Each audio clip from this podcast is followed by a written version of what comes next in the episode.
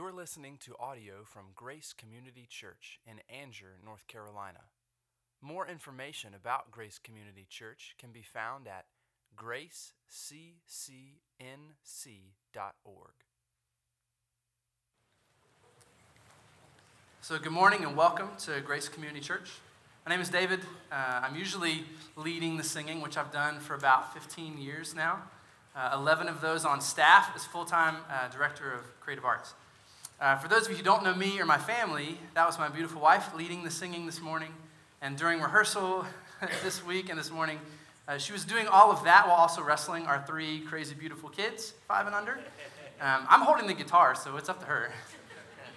Our lead pastor, uh, Brad Talley, is on walkabout in Australia this week, uh, literally. He's been in the city and in the outback down under, uh, visiting family and friends with his Aussie wife, Allison. Um, we look forward to their return in two weeks. Uh, in the meantime, it's been a privilege for me and Ricky and then Scott next week to progress through Colossians here in July. Uh, I think it'd be really funny. Brad just told me he's going to be in Melbourne this week. Like, if he's walking down the street and Dave Knight is doing some evangelism, that would be hilarious. Uh, I'm going to have to follow up on that. Um, the overarching theme of Colossians is the supremacy of Christ. Jesus Christ is amazing. He is beautiful. He is powerful. He is the Lord.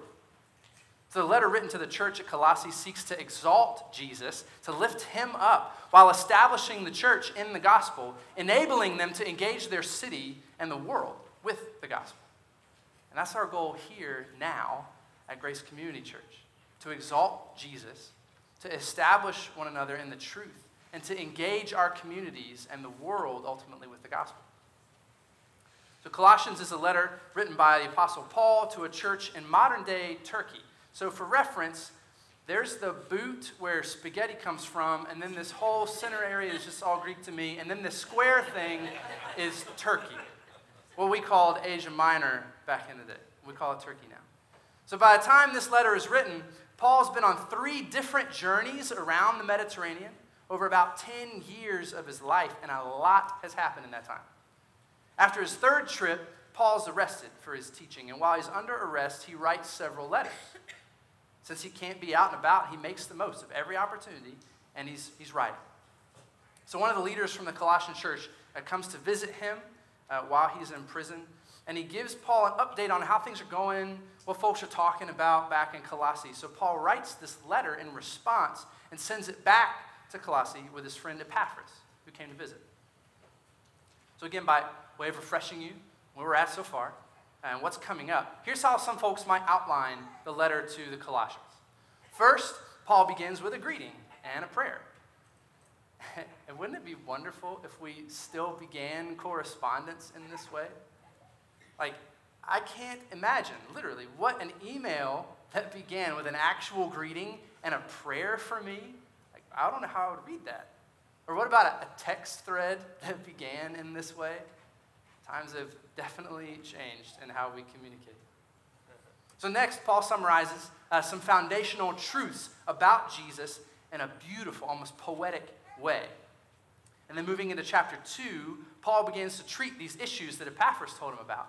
Uh, because of this Jesus, who he's just exalted, this is what you should do with the other teachings, other philosophies, other gospels. And then in chapter 3, Paul gets even more practical and shows how we all might live in light of the cross of Jesus. And after giving all these instructions, he then wraps up the letter with a word of encouragement. This morning will be specifically in Colossians 2 8 through 15, reflecting on the truth that the gospel is God's triumph. There's no greater truth to tell than the gospel. The power of God, the love of God, and the faithfulness of God are all openly displayed to us in the gospel. So what is the gospel? I usually tell it like this there's no bumper sticker that I've found that summarizes it. And so you have to get a little bit in detail. And so I usually say, in his sovereignty, God created everything, including us. And humanity chose and chooses selfishness and pride. And we've broken our relationship with God and with each other. But God the Father was prepared to reconcile. And in his timing, he sent Jesus, his son, to live a perfect, sinless life, to teach us about the kingdom of God, and to die the death that our selfishness and pride, our sin deserves. Jesus died in place of us. Then God showed his power over sin and death by raising Jesus to life. And those who believe these truths and confess their need will be saved from the consequences of sin and death and empowered by the Holy Spirit of God to live transformed lives until Jesus returns. And when he does, everything will be made right.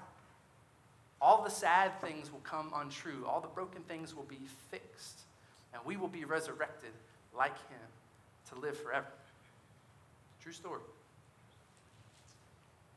Would you pray with me?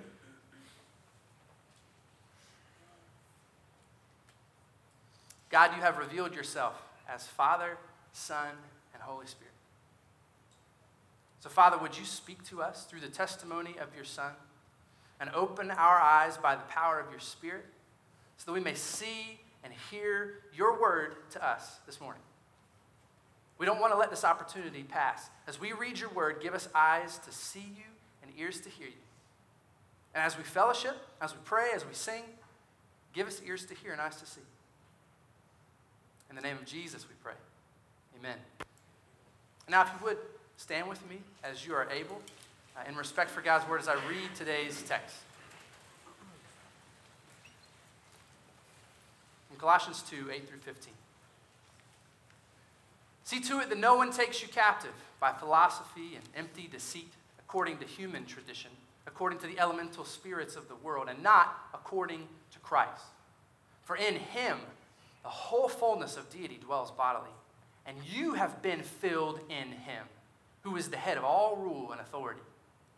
In him also you were circumcised with a circumcision made without hands, by putting off the body of the flesh by the circumcision of Christ, having been buried with him in baptism, in which you were also raised with him through faith in the powerful working of God, who raised him from the dead.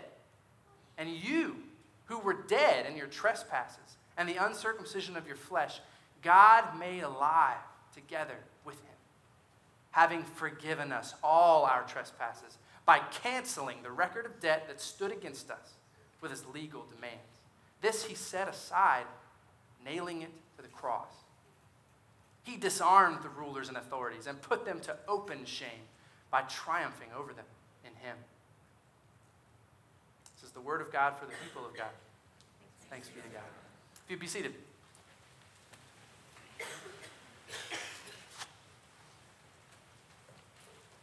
As we look at this section of text, and please look at it with me uh, in your Bible or in your app, whichever it is, whatever your fingers are going to do, look at it with me. Because a part of me just wants to read this text again and go home. That, that's probably the worship leader part of me that wants to be behind the guitar, but it's also the impression of the power and significance of these declarations. You have been filled in him. You have been buried with him in baptism, and you were also raised with him through faith. You were dead. God made you alive in him. He set aside the record of debt against you, nailing it to the cross. That's a summary of the gospel. And Paul ends this section with God disarmed the rulers and authorities and put them to open shame by triumphing over them in Jesus.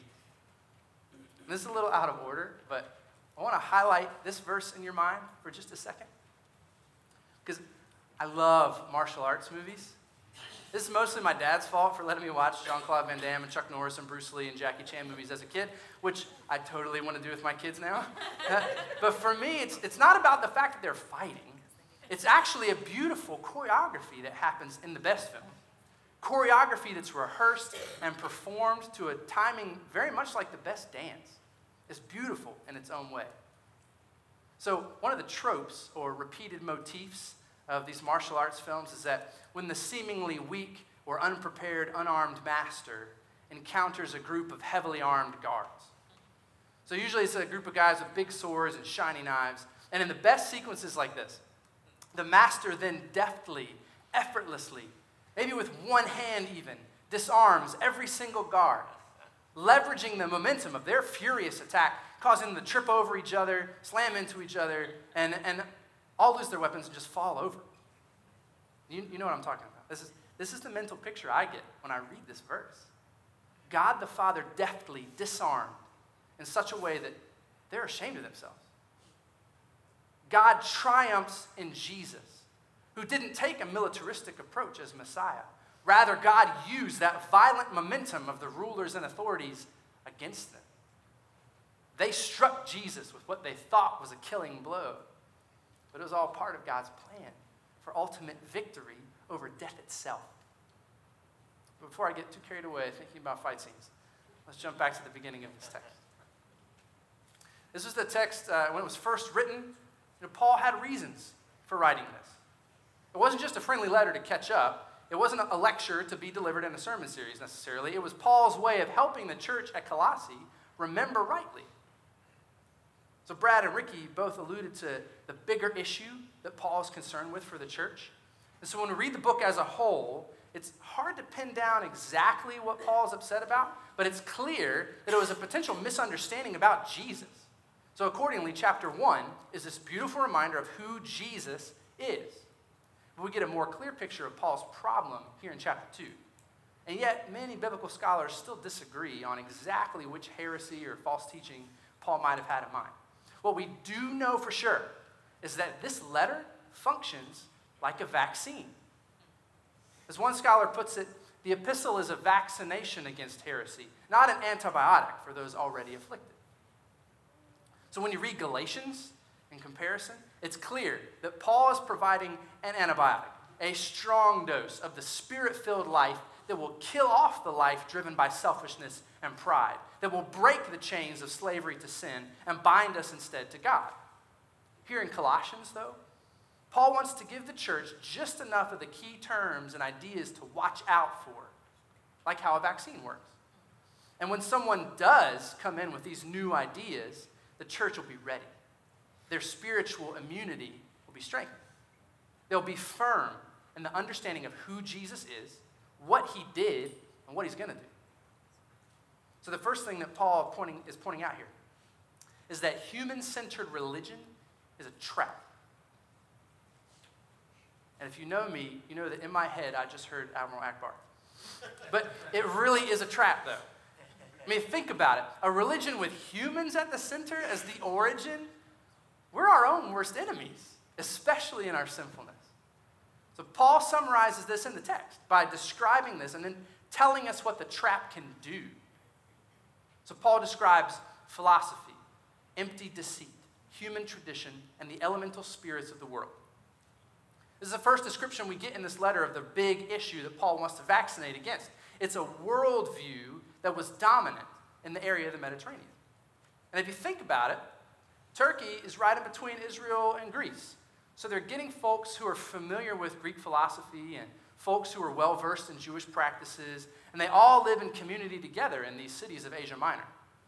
So Colossae wasn't a major city at this point in history, but there were still folks passing through on their way to Laodicea or to Ephesus. So it's like Angier.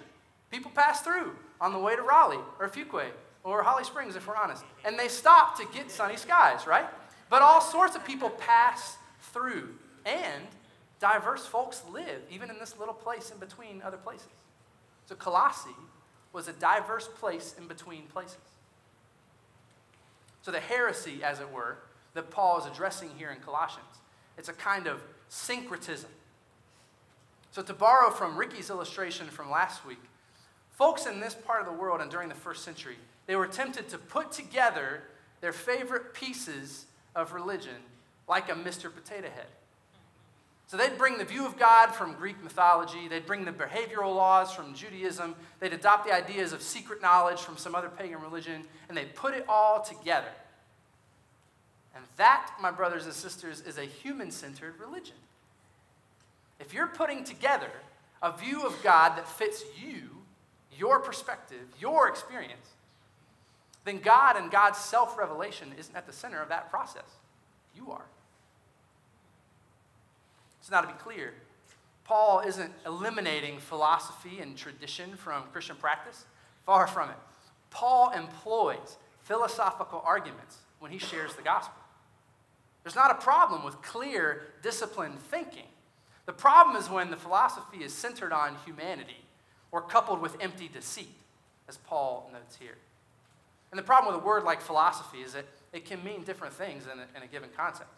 So, in this context, Paul is most likely referring to the specific syncretism philosophy that allows people to put together their Mr. Potato Head religion. He's condemning that monstrosity, not the use of philosophy generally.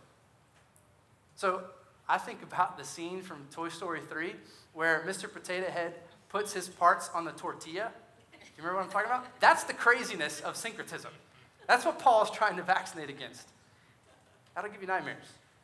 So, Paul is also not condemning traditions.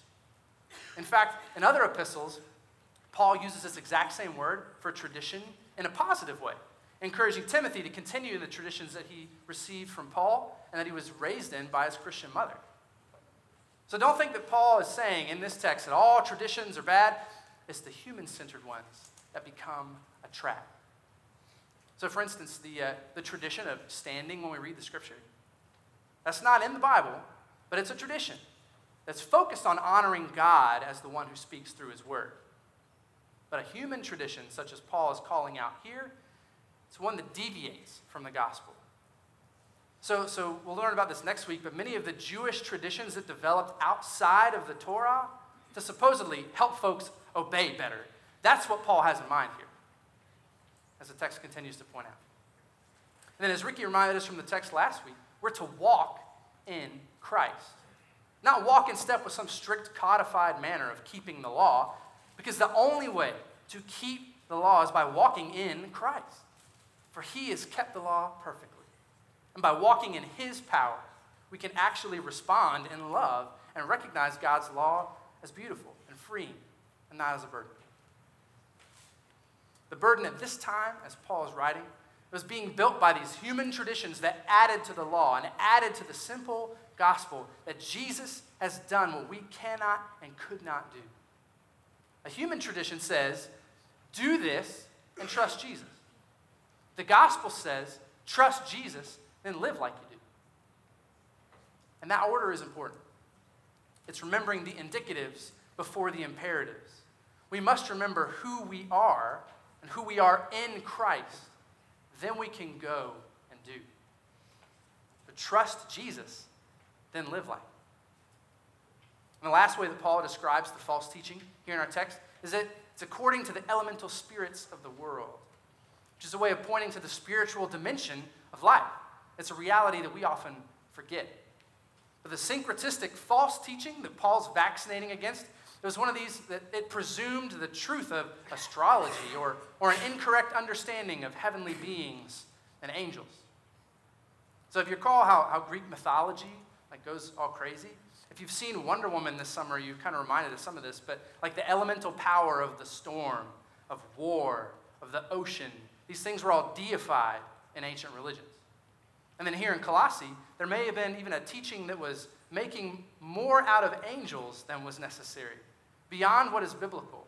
Even though it sounded biblical, and it certainly referred to beings who have an important role as God's messengers, but these elemental powers or angels were becoming a central part of the teaching. So Paul wants to preemptively correct this worldview of the church at Colossae. He wants them to be ready with a worldview that's built according to Christ, centered on Christ the way God has self revealed in Jesus Christ. For in him, the whole fullness of God dwells bodily. And you have been filled in him, who is the head of all rule and authority. So, brothers and sisters, don't miss that. You have been filled with God. This is by the Holy Spirit of God. So, Paul has just reminded the church at Colossae and us that the Trinity draws us into a relationship. Just as all of God was present in Jesus, all of God is present in you through the Holy Spirit. Take that, elemental spirits of the world. The God of creation dwells in his children. So we need to remember that we're filled because of what this false teaching can do. Paul says that it can take you captive. And the verb here is a pretty strong one. It's used to describe somebody being kidnapped or carried off. So if you're, if you're a believer, if you're a Christian, then the danger here is to be distracted and confused by teachings that will draw your eyes away from Jesus. We know from Peter's experience what looking away from Jesus will do, right? Thankfully, God is faithful to his children and will never leave us, just as Jesus didn't leave Peter in those ways. But who wants to sink for even a moment, much less a portion of our lives? Who wants to be distracted, taken away by a false gospel? The only way the Colossians stood a chance against the pervasive arguments of well meaning teachers who were pushing human centered religion was to hold fast to the truth they've received in the gospel, the truth according to Jesus. And we can hold fast, in fact, because we are united with Christ through faith in the powerful working of God. So this is the antidote. This is what this text makes very explicit is our union with Christ. Paul just mentioned that we are filled in him, and he continues illustrating the implications of our union. Because in Christ, we are circumcised spiritually. Now, the practice of circumcision is a pretty weighty topic to cover, especially if you consider all the significance of the Old Testament for understanding God's purpose in this particular rite. But in an all too brief summary is this is that circumcision set apart the covenant people of God. What Paul is saying in this text is that those who have professed that Jesus is Lord, if you've confessed your sin, you're seeking to repent and trust in Jesus, you've been circumcised by that public profession. So if you're under Jesus' lordship, you've been marked out, you've been set apart in a way that's more permanent than the circumcision made with hands. And the use of circumcision here is also a metaphor for Jesus' death, his being set apart and cut away on our behalf. The circumcision of Jesus and his death is a circumcision on behalf of all the uncircumcised who believe. So, the way we make this spiritual reality public is by baptism. Paul is reminding them hey, remember your baptism. When you went under the water, it was as if you were buried. And when you were raised up, it was a picture of how Jesus has raised and how we will be raised. The practice of baptism is how we identify with Jesus, and God gave us this beautiful practice to remind us that He identifies with us through faith and the powerful working of God. Baptism makes public the fact that we've been set apart in Christ. Then Paul continues. He points out the fact that we are dead in our trespasses, our sinfulness, our pride. Our disposition as sinners makes us helpless to do anything to remedy the situation. So, since Paul is writing to mostly Gentiles, he reminds them that they were dead in their trespasses uh, or sins against God, and the fact that they weren't Jewish. They were uncircumcised in their flesh. So, since they're familiar with what we just talked about, uh, these Gentiles knew the importance of circumcision for setting people apart. So, Paul's basically hitting them with this double whammy. You were completely cut off from God in your sin. But, there's an invisible implied but here. God made you alive together with Jesus. And He has forgiven us all our trespasses, all of them. Everything you did, everything you're doing, everything you will do, the sin against your family, your friends, yourself, and your God, He has forgiven you. Amen? That's the testimony that Cody and Christina just sang. In the last two years, uh, both Cody and Christina have made professions of faith. They've been baptized, and they've come to a deeper understanding of the gospel. And their story is highlighted by the powerful truth that in Christ, they are forgiven. So, all the things we wish we hadn't done, or things we wish we hadn't seen, God has shown amazing grace to us in the work of Jesus that brings complete forgiveness. So, I'm really grateful for the time I had to walk with Cody in discipleship these last couple years. And we're going to miss him very much as they finish their move to Wilmington. Uh, he's going to begin studying at UNCW. And seriously, you'll miss him too, whether you realize it or not, because I've been scheduling him a lot on bass and guitar and even drums. Um, but how did God forgive us, as they just sang a few minutes ago? Paul points that out in the text. He canceled the debt that stood against us. He satisfied all the legal demands. He set it aside. How? By nailing it to the cross. By nailing our sin and its punishment to his own son. on a piece of wood in public view. Jesus died to make you alive. And Jesus did not stay dead. God has triumphed over religiosity and all authority through Jesus. So remember, Paul is writing to vaccinate the church in Colossae against a worldview of syncretism that, if unchecked, could affect God's people with lies, could capture them in a, in a trap that stifles their spiritual maturity. So, folks with persuasive arguments, using philosophy skillfully yet deceitfully, relying on human centered traditions, they were coming if they weren't already there. Maybe there are even folks that trust Jesus as Lord, but they've been swayed themselves by the worldview of the broader culture. So they were adding something to what Jesus has already done. All of the rulers and authorities with persuasive arguments and airtight propositions and otherwise convincing beliefs, God disarmed them all and put them to open shame by triumphing over them in Jesus' resurrection. So the love of Jesus, the teaching of Jesus, the life of Jesus, the death of Jesus, and the resurrection of Jesus, and the soon return of Jesus through the gospel, this good news. God has triumphed over every power, any other worldview, any other way of trying to save ourselves.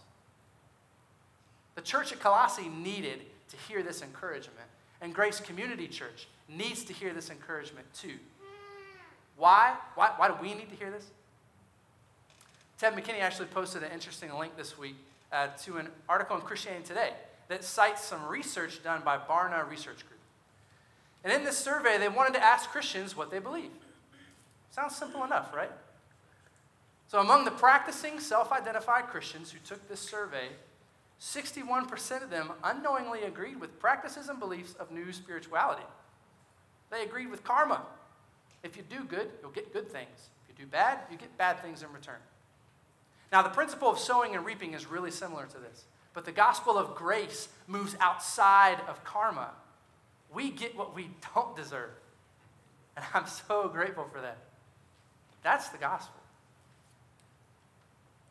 Additionally, over a third of folks in this survey unknowingly agreed with tenets of Marxism, which undergirds communism.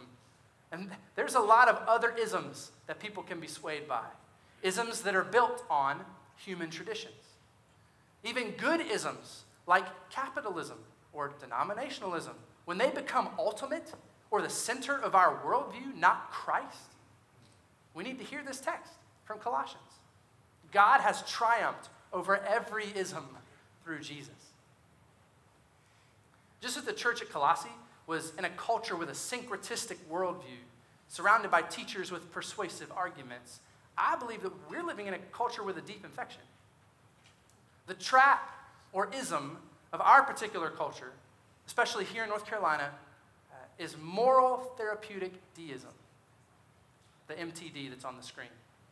So, moral therapeutic deism takes pieces of Christianity and pieces of the American dream and pieces of secular humanist philosophy and combines it into an attractive religion that's totally dead on the inside. So here's how to recognize uh, moral therapeutic deism. Its main tenets are a God exists who created the world and, and orders it and watches over human life. God wants people to be good, nice, and fair to each other, as taught in the Bible and by most world religions. The central goal of life is to be happy and to feel good about oneself. God does not need to be particularly involved in one's life except when God is needed to resolve a problem. Good people go to heaven when they die. When Paul wrote to inoculate the church at Colossae against the philosophies and human traditions that were in the area, the beliefs they held weren't all that bad. They were well meaning teachers, surely. They wanted their followers to please their version of God and live satisfying lives. And when the beliefs of the culture are close to the gospel, it's especially dangerous. Because we all know somebody who believes this way. This is what they think the gospel is, right? This is what the mainstream media for sure would say that Christians believe. And this is a broad cultural understanding or misunderstanding of how the world works. And it's especially prevalent here in the U.S., in the Bible Belt, in Harnett and Wake counties. So these beliefs are deism because this God is created and now step back with no need or desire to be directly involved uh, with creation. They're therapeutic because the goal is happiness. Deal with the problems so you can be happy because that's what God and everyone else wants. And they're moral because as long as you do you and I do me and we don't offend each other and we generally try to do good things, then everybody gets to heaven. So have you been vaccinated against this? If not, that's why Paul wrote Colossians. And that's why Grace Community Church is here to exalt Jesus, to establish believers, and to engage the world with the gospel. So let me read these tenets of moral therapeutic deism again and then peel them back and peel off the facade. So God exists who created the world and watches. The Bible gives a radically different perspective on this. God exists and then became human, the opposite of stepping back. God stepped in to love us in the most tangible ways possible. God wants us to be good, nice, and fair. This is actually pretty true. Uh, but moral therapeutic deism doesn't answer why God wants this or to what ends. I mean, what's the point of being fair if I could be rich instead? What's the point of being nice if it just gets me abused? This ism, it doesn't go deep enough to what it really means to be human. God wants us to be lovers who love Him and love other people. That's so much more robust than nice or fair. Why settle for the weak surface summary of what it means to be a human? The central goal of life is to be happy. What's funny is that most of us like immediately know that this isn't the point, but we live like this is exactly the point. The central goal of life is to know God and enjoy relationship with him forever. This will indeed bring happiness and help you feel good about yourself. But this comes from hearing what God says about you, not from digging deep into your own soul and finding out who you really are. Because if you're in Christ, that is who you really are. You've received adoption as sons and daughters, as the Bible claims. If your Father is the God of all creation, can feel good about yourself, especially as you enjoy a loving relationship with Him, with His faithfulness and His affirmation of you as a child. God doesn't need to be involved unless there's a problem. Yet again, many of us know that this isn't true but we live it out. God is the fix it handyman ready to cater to your need. He's like a, a deified Steven Eisenberg. As I call Steve, I need something fixed. Maybe it's that we've just forgotten to pray, you know, for, for a, a couple weeks or a couple years, and then we can't pay a bill or we get very sick. And all of a sudden we remember how to pray. So the problem is that folks who aren't believers will notice this. And even though we know that God's involvement with us is daily through the power of the Holy Spirit who indwells us, and even though we know we've been baptized, we forget we've been raised to walk in newness of life, to walk in step with the Spirit. No longer Christ who lives in us, no longer us who lives, but Christ who lives in us. And that's actually a lot of daily involvement. We're encouraged, like Chris just said, to pray without ceasing, to thank Him for our daily bread. Because, as we already said, the central goal of life should be to enjoy our relationship with God and all the ways that impacts daily life. So he's present for more than just the problems, he's there the whole time. And lastly, good people go to heaven when they die. I'm so glad this isn't true. Because if it was, I'd just give up. Because A, I'm not a particularly good person, and B, trying to be good is exhausting and no fun. So my daughter has these really pretty pens that she's been using the last couple weeks. She's been coloring all these awesome pictures and ripping out all the pages of her notebook to give to people. Last week, though, I found some purple ink on the door to their bathroom. She had drawn a little eye or something and some scribbles. And these are legit pens. This is a white door, and we're moving in two weeks. So I was not a happy dad. And remember, A, I'm not a good person, so I was pretty hot with her. And as she sat on her bed in timeout, and I said to her, Why did you color on the door? Why did you color on the wall? Why did you break your blinds? What are you doing, baby?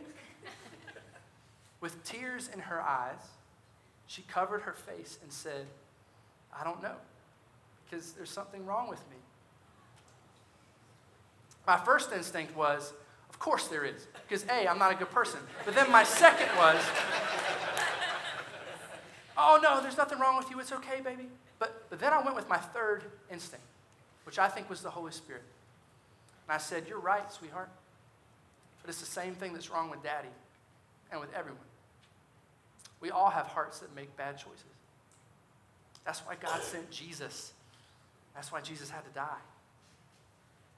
If moral therapeutic deism is the gospel, then why make a big deal about Jesus? The assumptions of this false gospel are that all of us are inherently good. We just have to do more good things than the bad things and we'll make it out okay. But Clara, at four years old, has already recognized something about herself.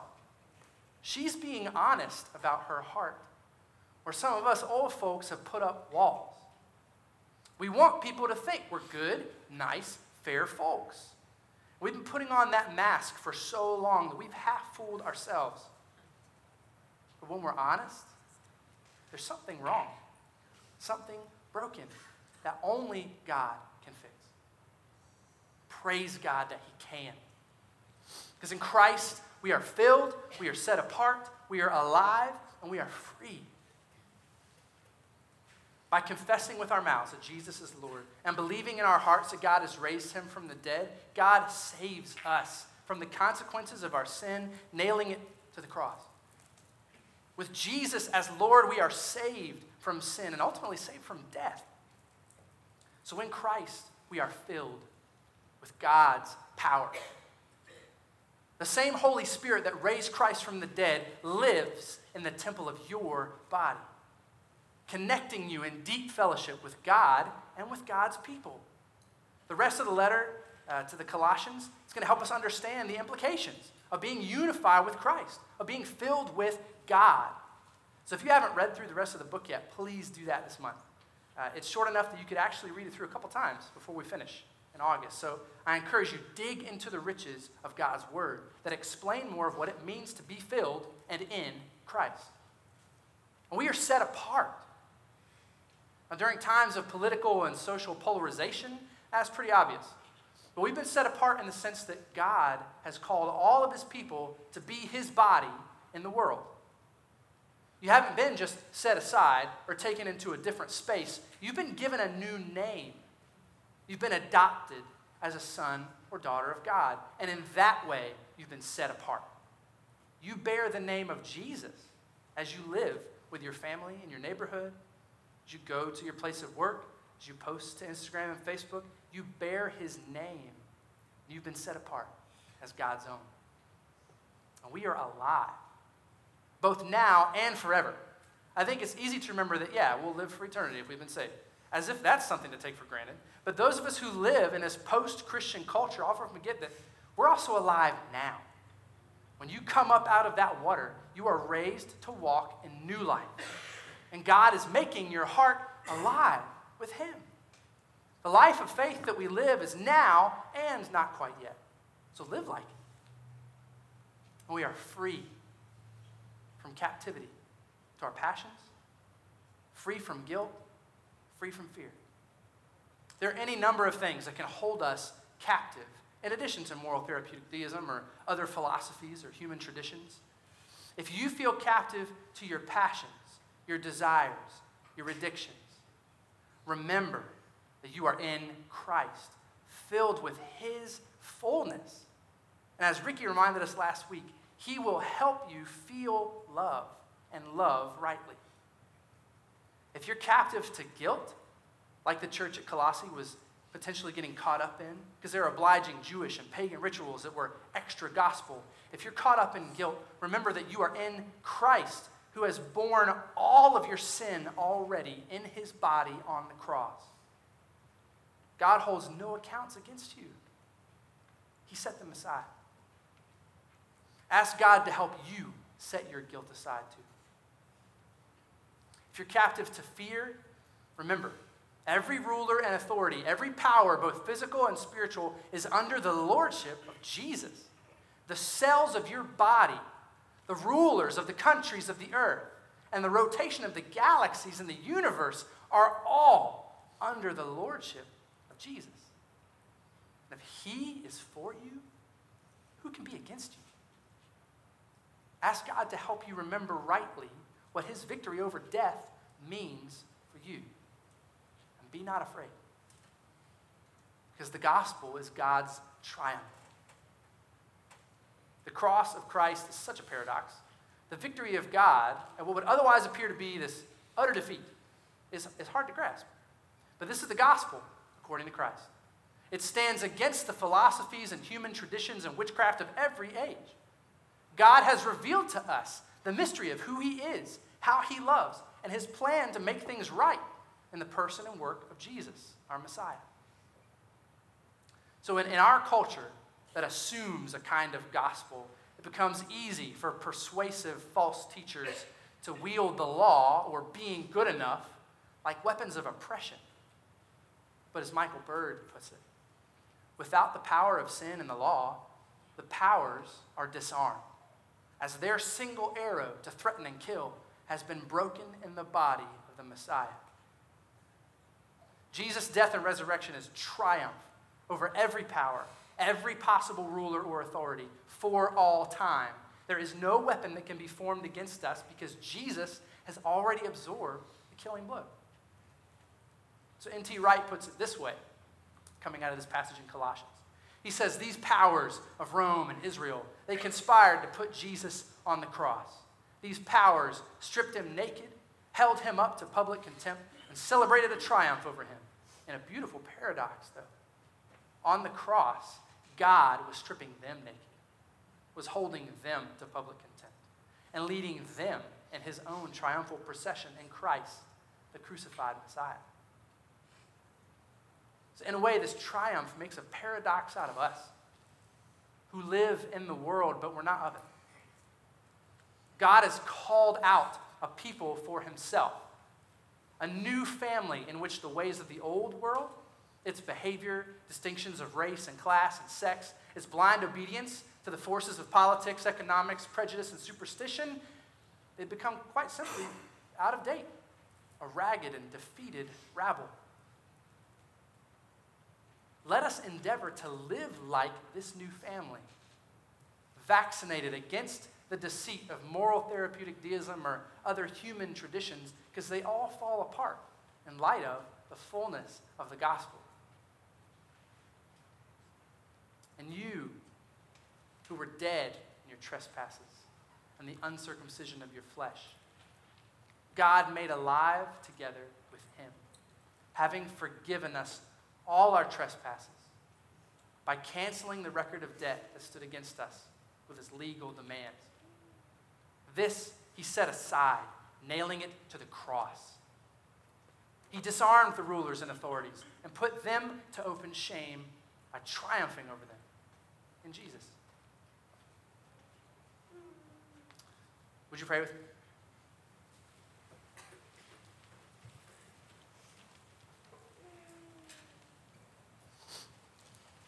God, you are great and greatly to be praised.